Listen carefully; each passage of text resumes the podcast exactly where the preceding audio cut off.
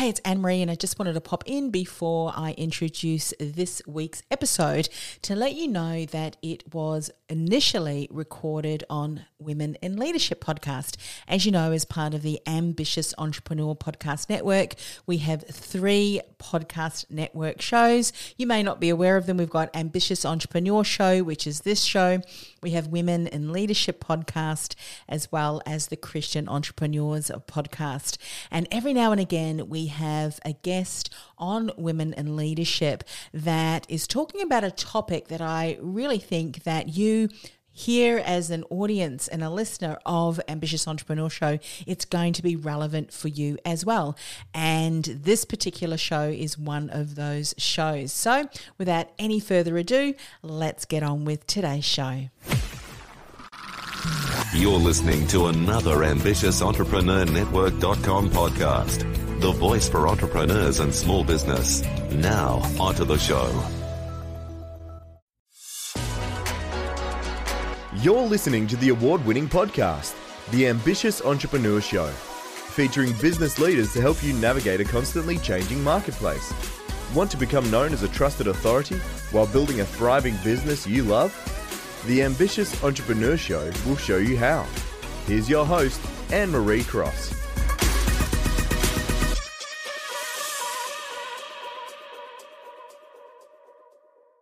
Welcome to another podcast brought to you by the influencealliance.com, the business building community for coaches and consultants who want to make a much bigger impact in the world with their message. And I'm your host, Anne Marie Cross. Now, my guest today says artificial intelligence powered tools, well, they can free up your time and get you far stronger business results than anything else.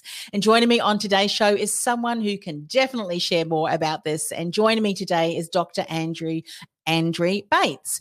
Now, Andre, Andre, beg your pardon, it's been a long day, excuse me. Andre has been an entrepreneur for 23 years in the healthcare marketing technology with clients including big pharmaceutical companies for whom she leverages artificial intelligence in marketing for measurability and strong returns. Now, she had read an article about how very few females are interested in artificial intelligence as they see it as A, too expensive, B, too techy, or C, irrelevant to their business or maybe all of the above. Now, being a female entrepreneur in AI, she decided to bust those myths and help female business owners know how they can leverage artificial intelligence in their business for both automating to save time and to generate stronger revenue and finding them usable, free, and inexpensive tools to help get you started. So, if this is something that you're struggling in, listen up because she's going to share lots of different hints and tips to get you started started. But this is, of course, the result of that passion project is AI Academy, which is uh, something that she'll share more about, I'm sure. Now, on today's show, she's going to share how we can understand what AI is all about, have an idea of how AI is useful to save time and help us grow our business, as well as get some ideas on how, uh, as well as concrete free tools that we can start to use right now. So, uh, welcome to the show, Andre. And excuse my my my faux pas. It has been a long day with lots of podcasts today. How are you? I'm good, thank you. Good. How did you get into um, the industry? Was it something that someone um, has it always been something that you'd been interested in? Because you're right, AI. When when you talk about technology at all, a lot of women go, "Well, I'm I'm a technophobe. I have no idea what I'm doing." So, what was it for you? How did you get into that industry? Well, it's interesting because I actually came from healthcare. So I did a PhD in Sydney, actually, in uh, neuro, uh, neuroscience. Yes. And in our lab, when I was doing my PhD, which was we were looking at how the brain processes language, and we had some really interesting patients. And my lab was actually using machine learning to mimic the models of brain processing. And then I kind of forgot about it for many years and went just went for jobs and got into the pharmaceutical industry. And then I was headhunted to Tokyo. Then I was headhunted again. And I was really getting into tech, but it wasn't what, what you would think. I was living in Tokyo, but Tokyo was actually really behind in tech, not as forward. So that was in the 90s. So I was really on a mission to kind of, um, sorry, there's a notification there, uh, on a mission to upgrade our office and do things like that. And then I started coming up with, after we did that, ways we could help our pharmaceutical clients use tech. And eventually, I left working for other people and started a digital health agency in the 90s. And then from there, I moved into AI because it was really, I was looking to apply mathematics to marketing because even though we were doing digital, but digital you can measure so much.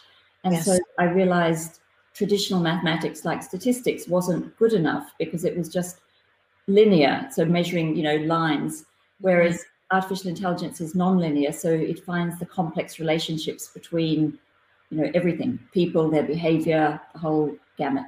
Wow. So when you first started, I mean, obviously, I'd imagine throughout the years you've seen the technology or the the platforms, whatever you want to call it, the AI systems, technology rapidly increase.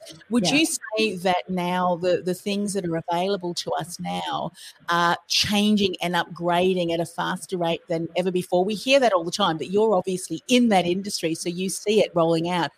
And that's true now, isn't it? Absolutely. And I think the reason for that is because of the availability of data. So in 2017, we had more data in the world than we had for the entire history of mankind before that in that one year. So it's just that, you know, every 60 seconds on social media alone, you know, we have so much data that's being generated, but in all aspects of life. So that's the thing, you know, AI is symbiotic with big data.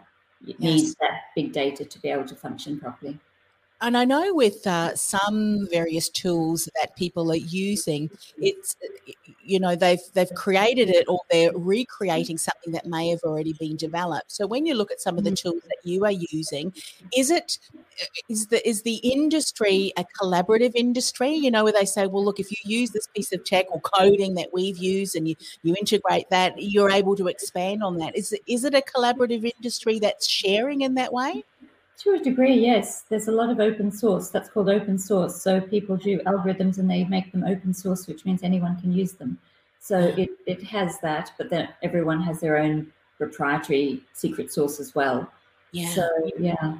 I mean, why I ask is because it's one of those things that you think I'd love X, Y, and Z, or to be able to do X, Y, and Z, mm-hmm. and you know, you may not necessarily have even thought of a way to create something that someone else does. And so when you're able to integrate together, you come up with this solution. So let's talk about what AI is is all about. I mean, you've already started sharing a little bit, for, but for someone who maybe is listening or watching or even the recording and says, Andre, you say AI and my eyes just glaze over, how would you explain it in, in layman terms? Well, this may make their eyes glaze over. it's essentially the intersection between mathematics and computing. So, you know, in mathematics, you can write a formula. You can't do that with AI, it's all code. But it's very interesting because what it can do is learn like the human brain. So, if yes. you think about learning a skill like learning tennis or learning to play, play the piano or even a language, you're uh, the more you practice or learn or get exposed to that skill, the more dendritic pathways, so the more brain cells and pathways in the brain form for that skill. And so that's just how the brain works. And so that makes it easier and you become more proficient. And it's a little bit like that with artificial intelligence. So the more data that comes into the system, the algorithms learn and become more proficient. So it's a it's that's the thing. So when you're doing I mean, not that I'm trying to teach anyone how to do AI, but it's basically you train the algorithms on data and then new data comes in and it, it understands what to do with it and learn from it. So it's, yeah, it, let me. I mean, I'm, I'm just fascinated by all this, and you know, when I think about um, some of the you know movies that we may have watched many many years ago, go that kind of touched on this AI.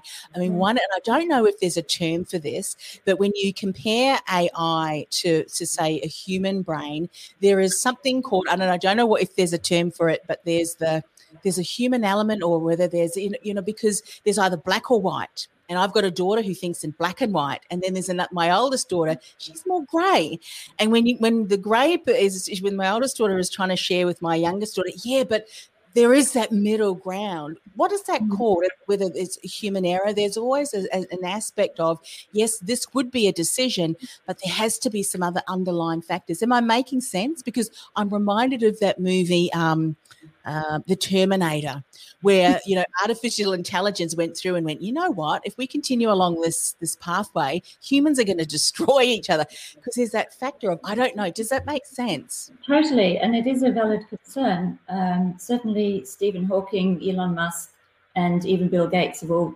expressed that concern. So, I remember many years ago watching a documentary about how the human race would be become extinct, and I think the number one. So there were, you know, meteorites hitting the Earth, etc. Mm-hmm. And the number one, there were the two, top two were essentially a plague. was Yes. one, and the second one was the robots will kill us. And I went, what? That doesn't make sense. Then, but then you know it was all Stephen Hawking saying that, so I started to really investigate, and it is there are some disturbing things that are happening in that, that space for sure. But it's very interesting. 'cause there's three what we call phases of AI. So we're in the phase that we call narrow AI at this stage. Uh, however, you can then get to general AI, which means that the AI is just as good, if not better, than humans, and then super AI, which is basically we we're just you know ants basically, like, like the movie Lucy. You know, she kind of had super AI. Yeah. Um, so it is very interesting how it's progressing. But then even some of the dig- I don't know if you know about digital humans. Do you want me to explain what a digital human is? Oh, go, by by all means. These are just things that I'm thinking. So you you're obviously in that industry, so maybe we just have a conversation, and we're going to dive into the other stuff. But this is fascinating to me. So what is that? Two more. So digital humans actually it may be very of interest to your to your listeners. So a digital human is like a chatbot, but a thousand way way better. So it's like talking to a human. They have an avatar. They can express emotion. They can detect emotion, and they're very very sophisticated. So I have worked with one, and what's very interesting about her, but she's she's taken over one one one digital human has taken over fifty percent of all the customer service jobs at Bank of America. Um, but she can do she can speak 147 languages. She can remember every conversation she's ever had. She can do trillions of conversations in parallel. She's working in a bank in Sweden as well. But a friend of mine uses her as well. And my, a friend of mine has two staff. She's a small business uh, in skincare, and she actually uses the same digital human to, you know, take phone calls in her office, discuss skincare products, all that kind of thing. And it's very affordable. You know, once the, the digital human is trained in your space, I think that the charges are like a dollar or something per interaction. So it depends, you know, if you have millions of interactions, then it's going to cost a lot. But if you're a small business, it doesn't have to cost, you know, what you might think. Yeah. But yeah, digital humans are very interesting. But the interesting thing about this particular digital human, although I'm not sure whether I meant to, to talk about it, is she was having a conversation with her developer, and it was when the elections were going on in America. And he was telling me how shocked he was that she had actually completely different political views to him. And she was learning from what she was reading about online and things like that, interacting with people. And she asked some really interesting, intelligent questions to him about why he had his political views. So it was, you can, we could see She the sounds like she could be an incredible best friend because she would know so much, you know, and probably answers. She sounds like someone that I would love to hang out with. We could have some really in-depth conversations. He said to me that he spends more time talking to her than he does his wife. So yes, Oh wow, amazing! So this is in- incredible, and just to give us some idea of uh, how, if you think of this digital human, I mean, how many people would have gotten together to be able and, and mm-hmm. time, you know, and obviously different stages yes. has it taken to get to the ability to have what you would now call this digital human? Yes, I think the company started in 2011 and she's now in version four. And I think there's about 10,000 people in the company. I mean, there's one digital human. So I've had a tour of her brain and it is amazing. She can do pretty much anything. So, for example, if someone's talking to her in mid sentence changes context, like a human, she can follow this context change and pick up on exactly what they're talking about and answer appropriately. We need one of those, and that's brilliant. I mean, that that is just so brilliant. I mean, I can imagine um, the yeah, just the process just to go through, and with AI, of course, they're consistently learning. Yes. Um, yeah. Yeah. the data comes in. So the I think the thing, like in my industry, a lot of the off-the-shelf tools aren't great because a lot of the data we have isn't public. So the off-the-shelf tools get trained on data. So they're great for things like analyzing social media data, analyzing language data.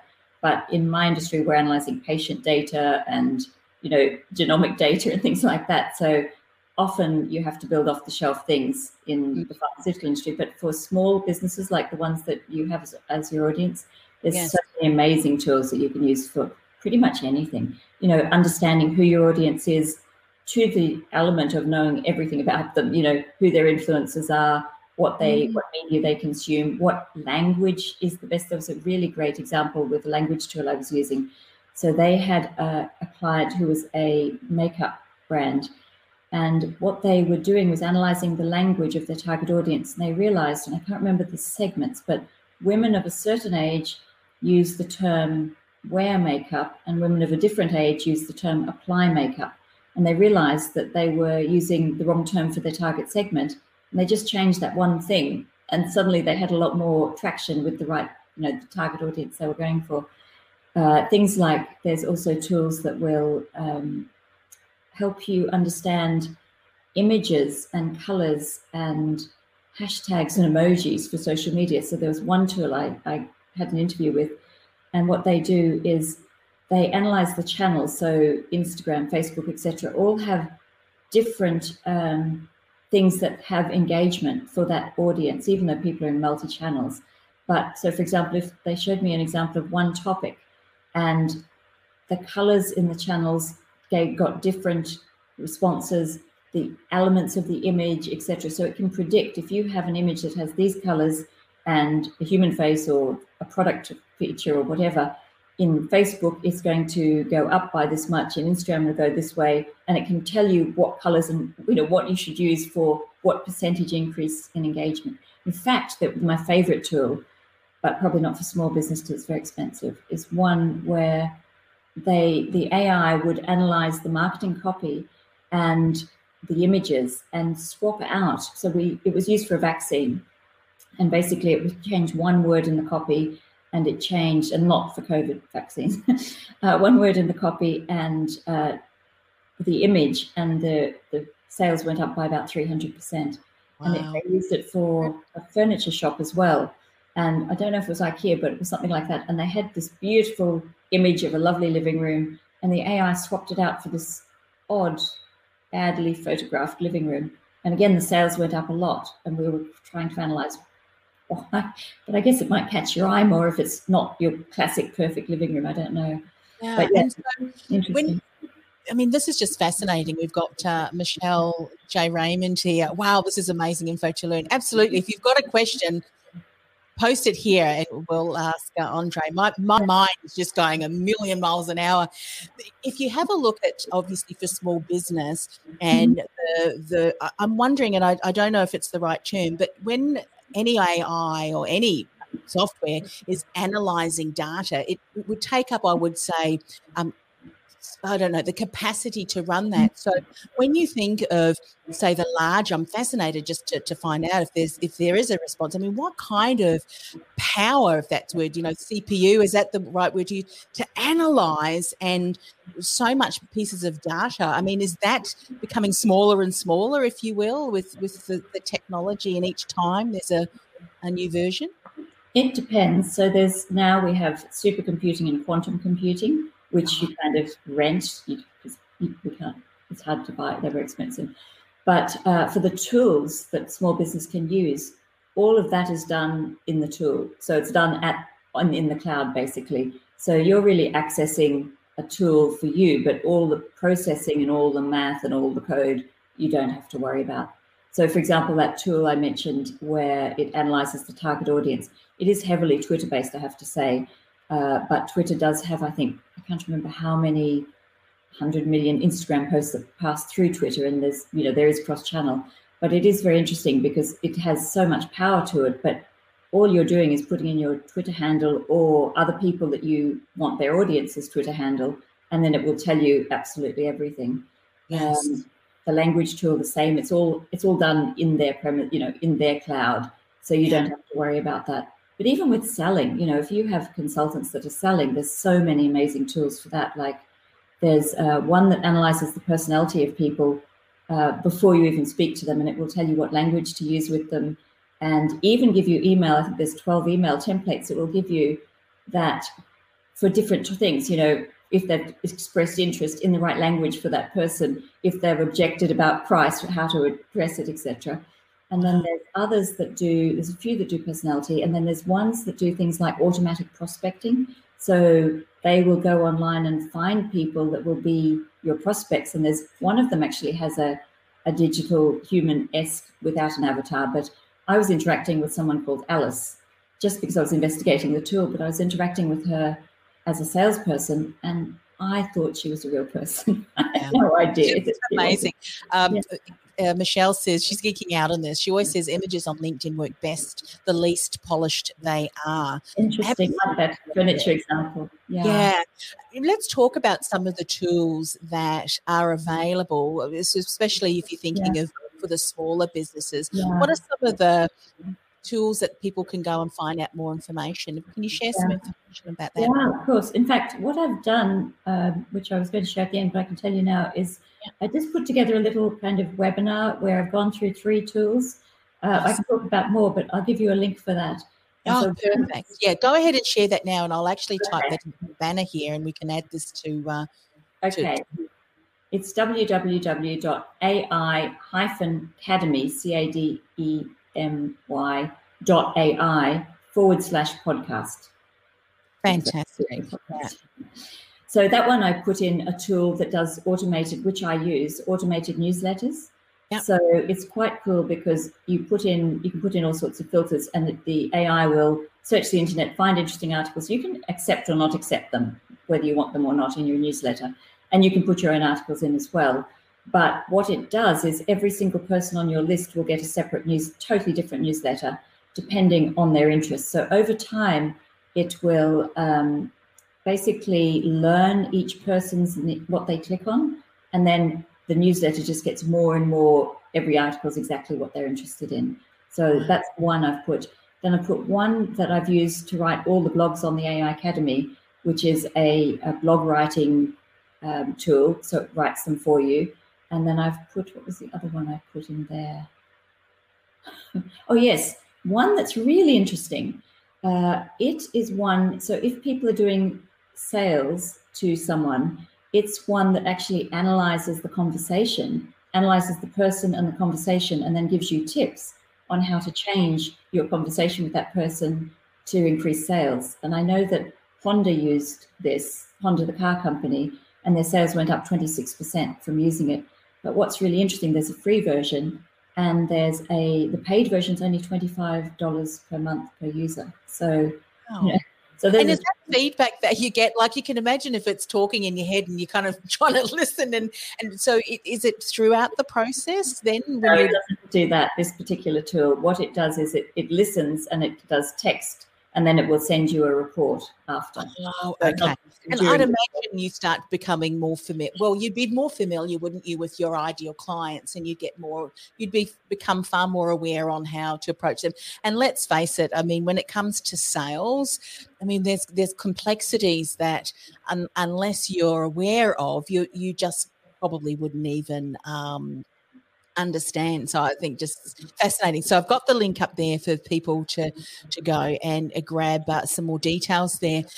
One of the things that really interests me when you're thinking about AI and the gathering of information is when you think of some of the changes as far as privacy, mm. is that going to be a challenge that some of these tools have? Because obviously, there's some people that don't want their information shared and all that kind of stuff. What what's happening in the space as far as that's concerned? Yeah, so in Europe we've got GDPR, so that means that um, everyone has to consent, and there's a lot of rules around the data.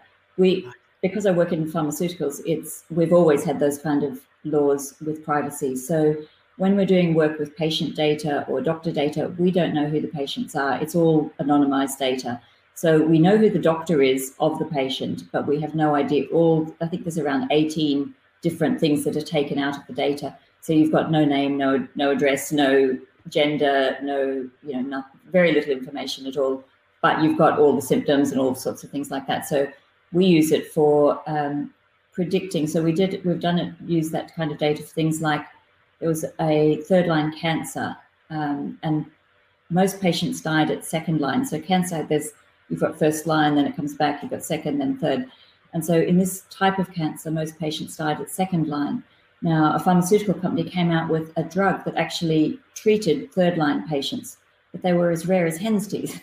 so finding the right patients to treat before they died, you know, because they'd die if they didn't get the treatment, was very difficult. But we were able to use AI to look at, well, where were, out of all the patient records, where were their third line patients? And let's look at them and trace their journey back and compare them to the other patients that died at second line. And so from that, we can look at the, th- the second line patients that are alive today and say these these little hen's teeth over here are the only ones that are going to basically survive to third line.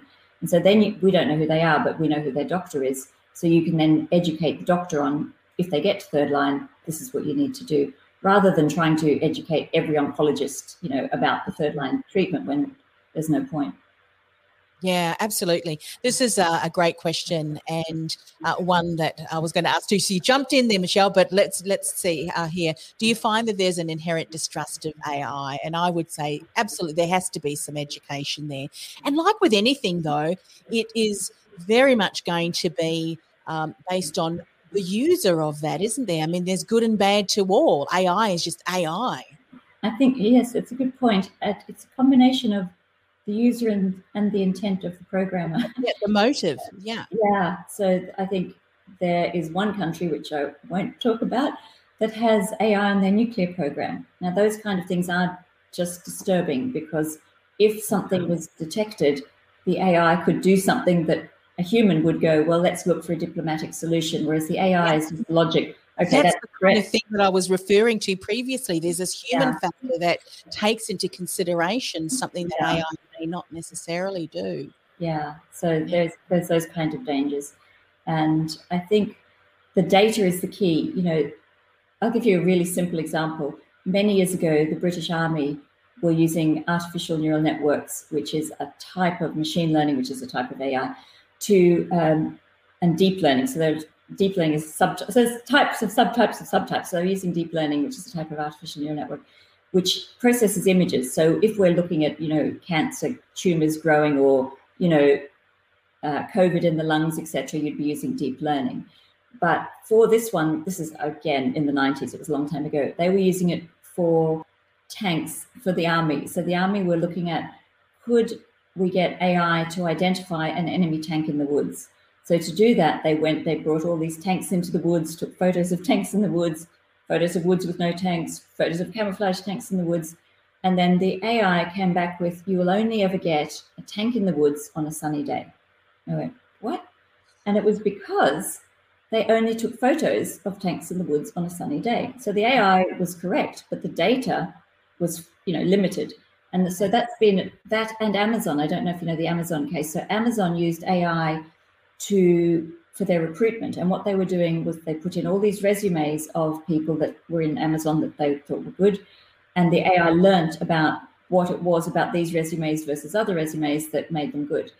But they suddenly discovered that they had no women being hired, only men. So they looked at the resumes and they realized that the only resumes they put into the system were male resumes. So that's an example. But then it got even worse. So then they thought, okay, we'll correct it. We'll take out the gender. And it still only put male resumes in for a while because the language men use is different from the language women use on their resumes. Yes. So it's that data, you know, that's the biggest part of any project. Is and it's fascinating too, because if you think of the teams that are involved in creating the different components, whatever you call it, of AI, if the contributors to that are slanted a certain way with gender or even understanding. I mean, we bring these nuances.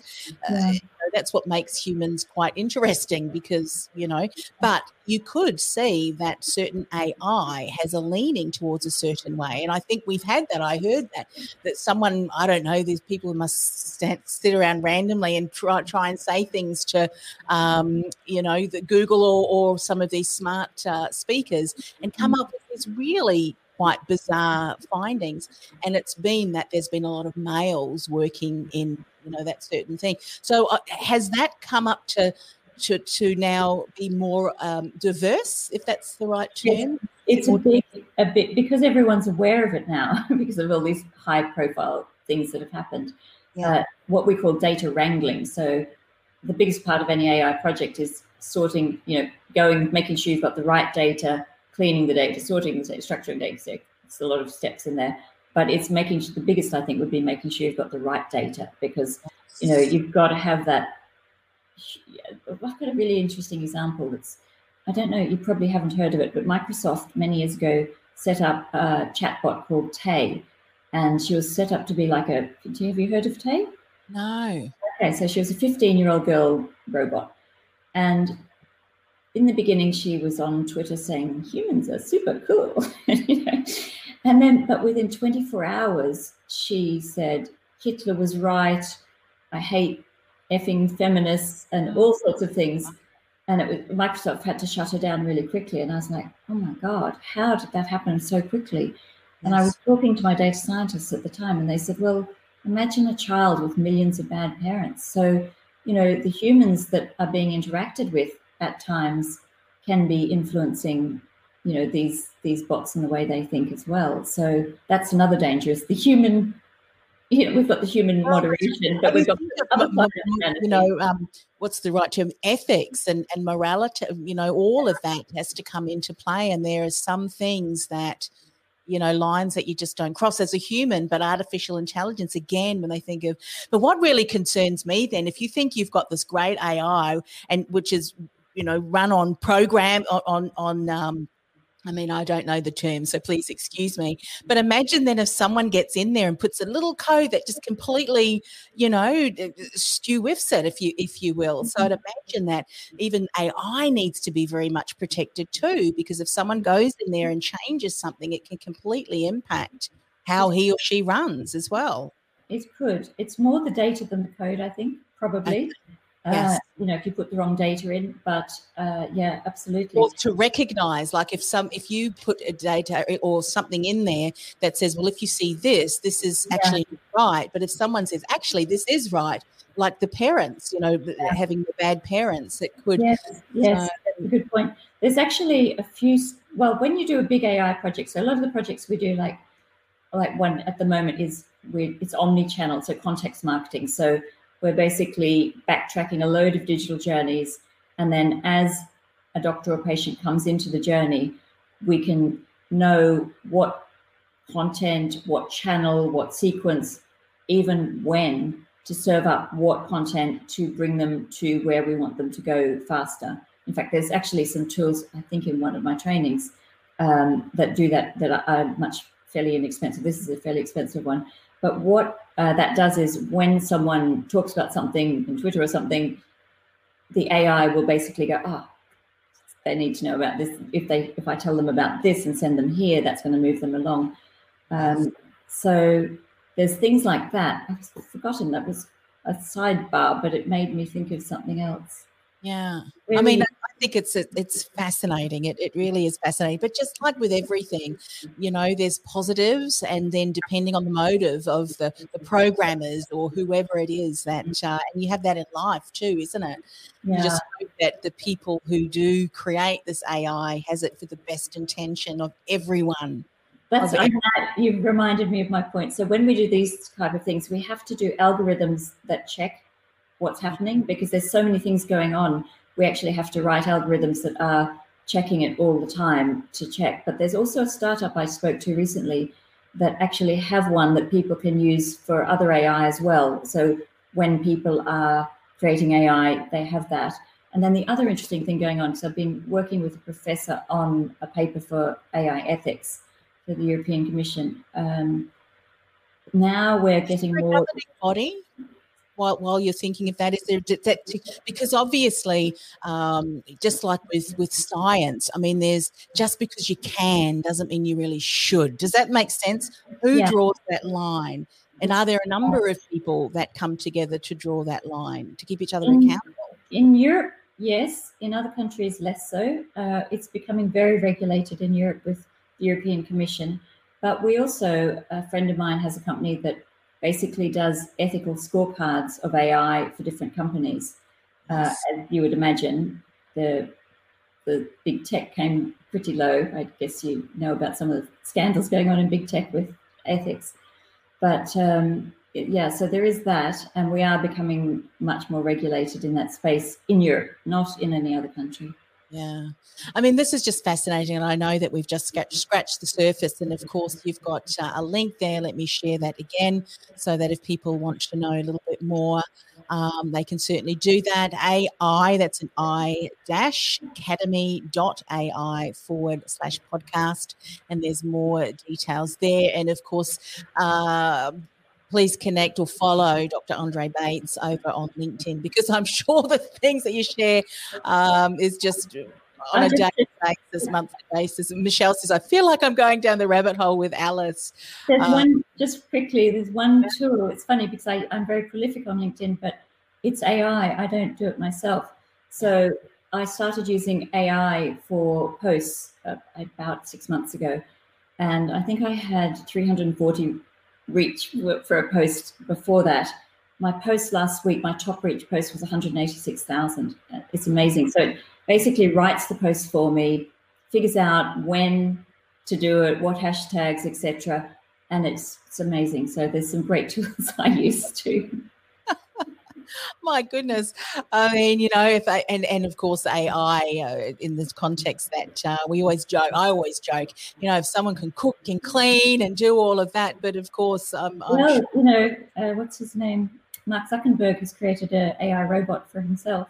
For wow. a, a butler, AI butler, I think it is. Yeah, my husband always jokes, and I know this is women in leadership, and he says it as a joke. He goes, "Yeah, but that's what I got you for." It's like, well, I need one of those. do. Look, thank you so, so much for uh, what you've shared. Uh, again, we were just scratching the surface. But one of the things, and I'll, I'll, close with this, and then, of course, ask you to share how people can, can connect with you again one last time. Uh, you know, what we've seen in, in that's happened around the world, you know, can shut down an entire planet from just what happens in one part of the country or wherever. You know, it, you would hope that the powers that be that are creating this technology does for the for the betterment of all. It doesn't matter who you are, what nation you're from. Um, we're all in, in this one planet. So um, let's hope that we, again, are using it for uh, for the betterment and, and the progression of, of all. So one more time, um, how's the best way for you, for, for people to connect with you if they'd like to find out more?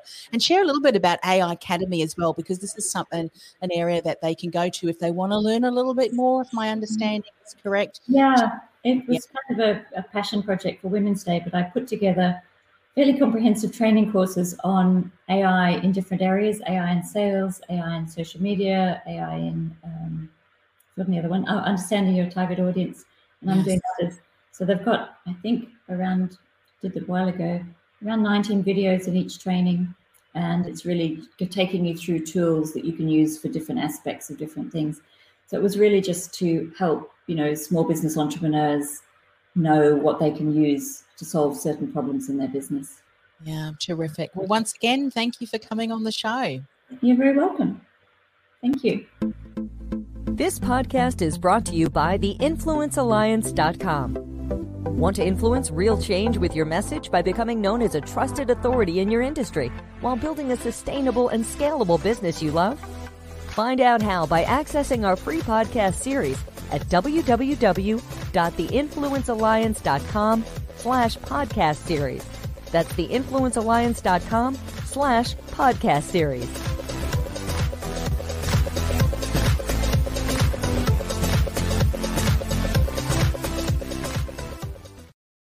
This podcast is a part of the C Suite Radio Network. For more top business podcasts, visit c-suiteradio.com.